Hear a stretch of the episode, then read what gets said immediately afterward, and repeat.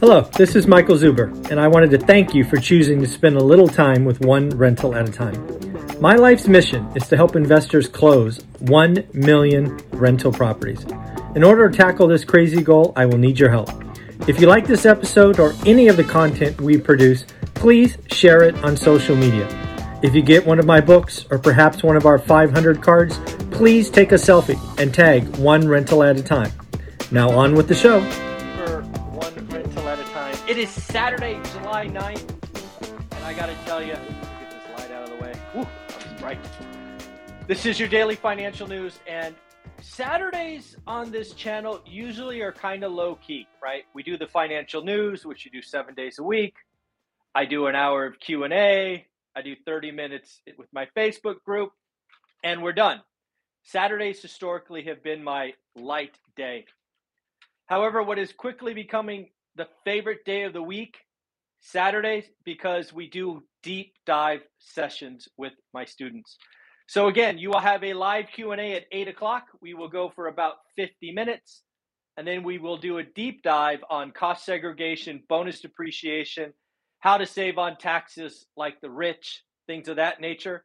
But more importantly, I get to announce next Saturday's deep dive we are truly blessed. Next Saturday, we are going to have the one and only Dion from Dion Talk and Matt from the Lumberjack Landlord.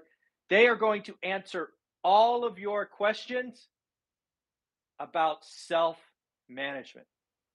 Something that you will see on this channel or in my courses is I definitely stay in my lane. Lots of you have questions about self management. So, who better to bring on board then Dion and Matt. We will go probably for 90 minutes next Saturday, July 16th. If you want to attend this live, I'm sorry, you must be a student. That way I can control the trolls and the hate and things of that nature. But as always, we will share it for free on YouTube. Probably 48 hours later, but it will come. It will come unedited and you will see it in all its glory. So, again, we are doing one today, we're doing one next week, and we've got four, five, six more coming. So, if you ever have topics that you want to go deep on, let me know. I'm sure we can get those scheduled. And if you want to be a part of this, buy the course, join the Facebook group. Let's have some fun together. So, I look forward to today because it helped me save 10,000 bucks and that's like real money. And then next week I get to ask questions as well because I've never self managed. And honestly, I don't want to self manage. But hey, we got Matt and Dion coming for that. So it's going to be awesome. All right, folks. So I'm going to officially put it right here. Right here, right now. I've kind of teased this over the last week or so. But if the Fed uh, forecast, you know, at the Atlanta Fed is right and Q2 is a negative GDP, which I am not convinced it will be, I stand by my call of 0.1 or 0.2 positive. But just for grins, let's assume it's negative. We will repeat 1947. 1947, 1948. I think it was 1947. Q2, Q3 were negative back then and not a recession. How can I say that? Well, as somebody who actually has a degree in economics, not just some armchair economist, I know that this rule of thumb about two quarters of negative GDP is just that. It is a rule of thumb. It works most of the time. It has worked every year since 1947. However, do you and I think anything we're going through today is similar to any other time? We are having supply constraints, demand constraints. We had helicopter money. It's bananas. But this is why I could confidently say after these 10 economists get in a room and they look at Q1 and Q2, there is one metric that they're going to say, sorry, no recession. And just so you know, there are four factors, four, that really go into the calculation of a recession. Negative Q2 or neg- two quarters of negative GDP is a rule of thumb. The four things are real income, industrial production, retail sales, and jobs. Jobs, jobs, jobs. So here you go. I went back and collected the jobs created from January to June. In January, we created 467,000 jobs. In February, 678,000 jobs. In March, 431,000 jobs. In April, 428,000 jobs. In May, 390,000 jobs. And yes, folks, 372,000 jobs. In case you haven't done the math, I did. That is 2.766 thousand jobs, almost 2.8 million jobs. I do not believe any economist worth their salt will call a recession when you created jobs every month. Every month was above 370,000. The total jobs created in the first half were 2.8 million jobs. So I, I know I'm going to get a lot of hate from the armchair economists. I'm going to put the stake in the ground. Let's see who's right in about 30 days. That will be a lot of fun. Next up, don't know if you guys listen to the All In podcast. It is one that I tune into every week. That show started off, or somewhere in the first 30 minutes, talking about San Francisco office foreclosures. Uh, folks, we talked about San Francisco office about 12 months ago. And I highlighted a stupid, arrogant, and nonsensical tax that San Francisco put on the tech industry. They added a 1% tax on tech companies, really any company, where the CEO made something like 40x the average employee. So, guess what happened to poor San Francisco? People didn't renew their lease. They moved their headquarters. They got out of Dodge. Folks, when you are creating moronic tax policy, the people that you are targeting can leave.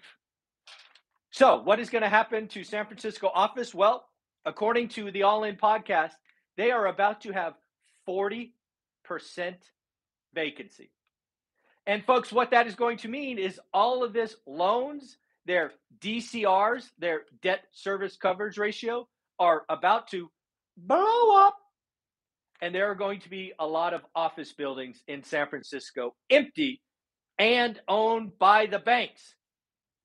Or, in fairness, they may extend and pretend. But, folks, any city who creates stupid tax policy is going to lose the people that they are targeting. And trust me, San Francisco needs the tax revenue. When companies leave San Francisco because you tried to get them for an extra 1%, you did it to yourself, San Francisco. And again, San Francisco is so bad. A loyal Warriors fan who always wanted season tickets had to stop going to games and gave up his tickets because it is so disgusting walking from the train to the event and the event back. I just couldn't do it anymore. It's so bad. So, San Francisco, you are getting what you asked for. Congratulations. You don't like tech? They're leaving. You did it to yourself. The week ahead, we got a lot of stuff. Wednesday, Wednesday, Wednesday. Wednesday's the big day of the week. That is CPI day, but let's go through all of it because we start earnings next week. Monday, we get some more Fed speak. We heard from Bullard and Waller last week saying a big rate increase is coming. Now we hear Monday from New York Fed President John Williams. It'll be interesting to see where he sits. Tuesday, we start having the big boys announce Pepsi is the first one. Remember, Pepsi is very interesting. They have the soda line and then they have the snack line. So, are customers trading down? Are they buying less? What is going on? Pepsi can tell us. And will they cut forecast? Remember, I believe Wall Street analysts are chicken and they haven't taken down the second half in next year. We're going to start to see Tuesday what happens. And then we have Fed President uh, of Richmond speaking, Thomas Barkin on Tuesday. So, again, we're getting more Fed presidents. Wednesday, we get Delta Airlines. What is going on with summer traffic? What about all these cancellations? Uh, is the K shaped summer still happening? Very interesting. And then June, CPI. Expectation is still 8.6, which will be flat from last year. I called 8.8 weeks ago. We are going to stay with 8.8. I would ask you to do something very interesting. I think we must, must, must watch headline, which is I'm calling 8.8, and core. Headline and core. Why is that? Because you're going to, you could potentially, potentially see headline go up and core go down. I don't know if it happens this month, but I expect a widening gap. Why is that? Well, quite simply, headline is gas and food. Core removes those. So, one of the things we need to watch, and again, remember, we talked about PCE two weeks ago, the largest gap between headline and core at 1.6 it'll be interesting to see where CPI comes in. Then on Thursday, Thursday, Thursday, Thursday, we start getting financials. JP Morgan, Morgan Stanley. We also get June PPI, producer price index. PPI, remember, you can almost think like wholesale inventory. It is a seed for future CPI. And then we get Christopher Waller speaking again, um, Fed president. Friday, we get Wells Fargo, Citigroup, State Street. We get June retail sales, June retail sales, and July consumer sentiment. Friday's going to be a big day, but we got to give Wednesday with CPI the big day of the week, but Friday is a close second. What is going on with the consumer? Again, June retail sales, July consumer sentiment. Going to be very, very interesting. And then finally, remember Christmas in July. We talked about that six, seven months ago. It is happening right now. If you were took my advice and you said, "Hey, honey, we're canceling Christmas. We're going to do it on July 25th." Congratulations, you got a lot of deals. If you did not, remember, there's no crime against shopping early. I suspect that inventory on shelves in November and December are going to be greatly reduced. What we are seeing now is a backlog of inventory from procurement managers who didn't do a good job. They got 30% of what they wanted, so they triple ordered. Well, guess what? That stuff is showing up now. So, if you are in a situation, certainly if you have kids, do yourself a favor. And if you can, buy their gifts now. You will save lots and lots and lots of money. Frankly, if I if Teresa was much younger, I might do multiple Christmases during this break. If you can get something for 50, 60, 70% off and all you have to do is leave it in the closet, that is real money saved for the future. So again, something to think about. All right, so what else do we got? Um, Goldman Sachs Goldman Sachs believes that home prices uh, will stay relatively flat, which is what I have called on the national level, but they warned car values. Folks, remember, we talked about the stimulus ballers already cracking. Just yesterday, or maybe it was the day before, we talked about Patek Philippe's and Rolex watches, the Daytona already rolling over. Now you are seeing cars cars come in. I can't wait to see the high price sports cars be uh, repoed and sold for half price. Don't know if you saw this, but mortgage rates, excuse me, mortgage rates collapsed last week.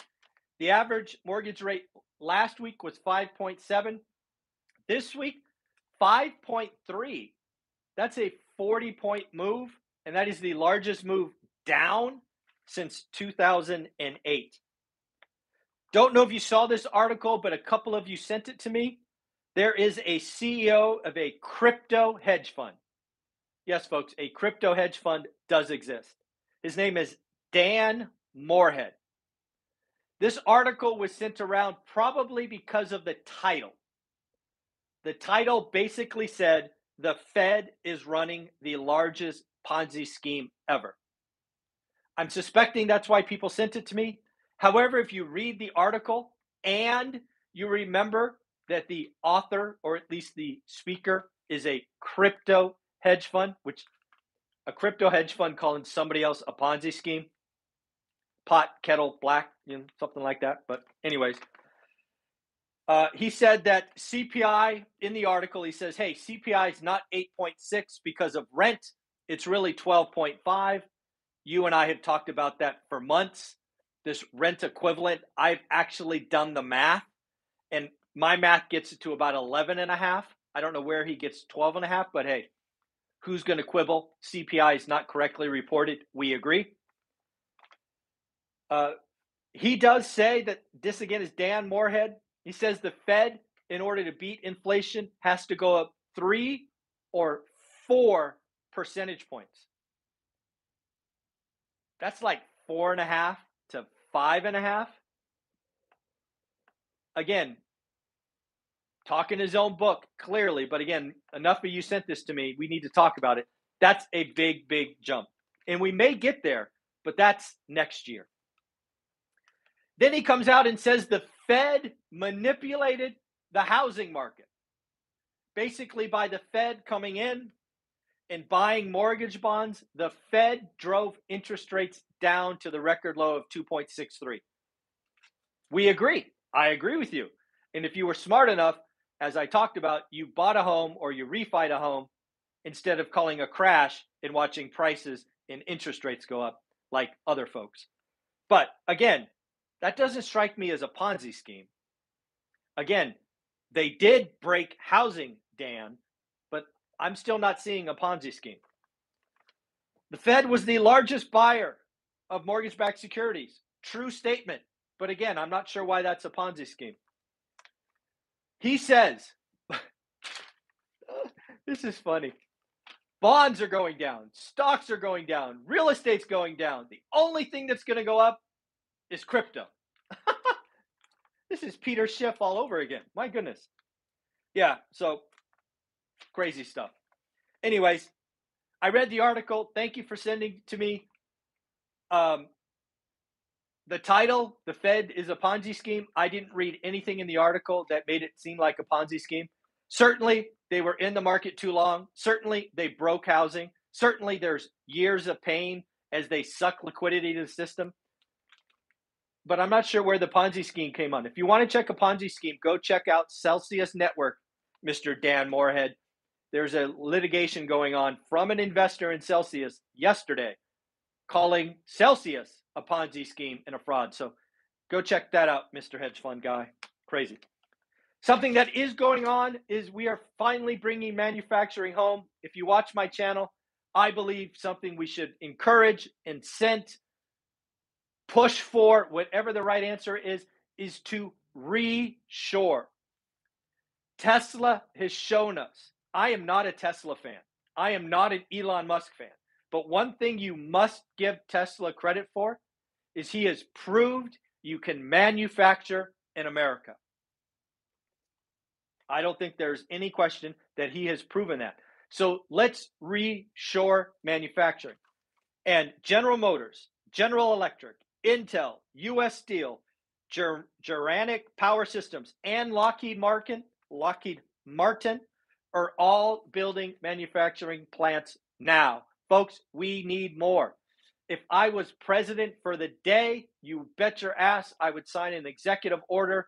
I would lock Congress in a room, say, what do we have to do to triple, quadruple manufacturing? The fact that we have countries still manufacturing things that we need, like pharmaceuticals and all of that, is frankly criminal negligence. Our politicians suck. All of them. Reds, blues, left, rights, in the middle. All bad. All bad. Anything else I want to talk, touch on? Oh, of course, Elon Musk cancels Twitter deal. Yeah, he canceled Twitter. I wonder if it's a negotiation. 5420 or 5440 or whatever it is looks kind of rich today. He could probably pick it up for the low 30s if he wanted.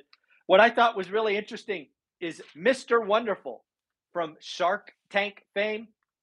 He has this video that I found on Twitter where he hammered Twitter. Again, Mr. Wonderful is an owner of shares in Twitter. And he said things like, it is a stock born in hell. It is the worst social media company ever. It has a it has a board of directors with people who don't even have Twitter accounts. That should be a crime. No, no good. No bueno. they have issued billion dollars in shares to employees who do nothing. This is not my words. This is me quoting Mr. Wonderful, who is a shareholder. And he said, I have already written off the investment. yeah, talk about a no vote of confidence. Oh my goodness. Oh my goodness. So, the big thing for the week, folks CPI on Wednesday. If you ever wanted to do a deep dive and ask the lumberjack or um, Dion about self management, great news. Next Saturday, the 16th, 9 a.m. Before I let you go, before I let you go, we let's congratulate a couple of people who are doing the work and getting deals done. Andrew, congratulations for getting your deal. Your card is in the mail. And Toby, congratulations for getting your deal. Your card is in the mail. Andrew, Toby, congrats. Folks, if you close a deal, I don't care if it's a house hack, an Airbnb, an investment, your own home. If I helped you, let me know and let me mail you one of these cards as a token of my appreciation. I want to congratulate you for doing the work. All right, folks, we will do our live stream at 8 a.m.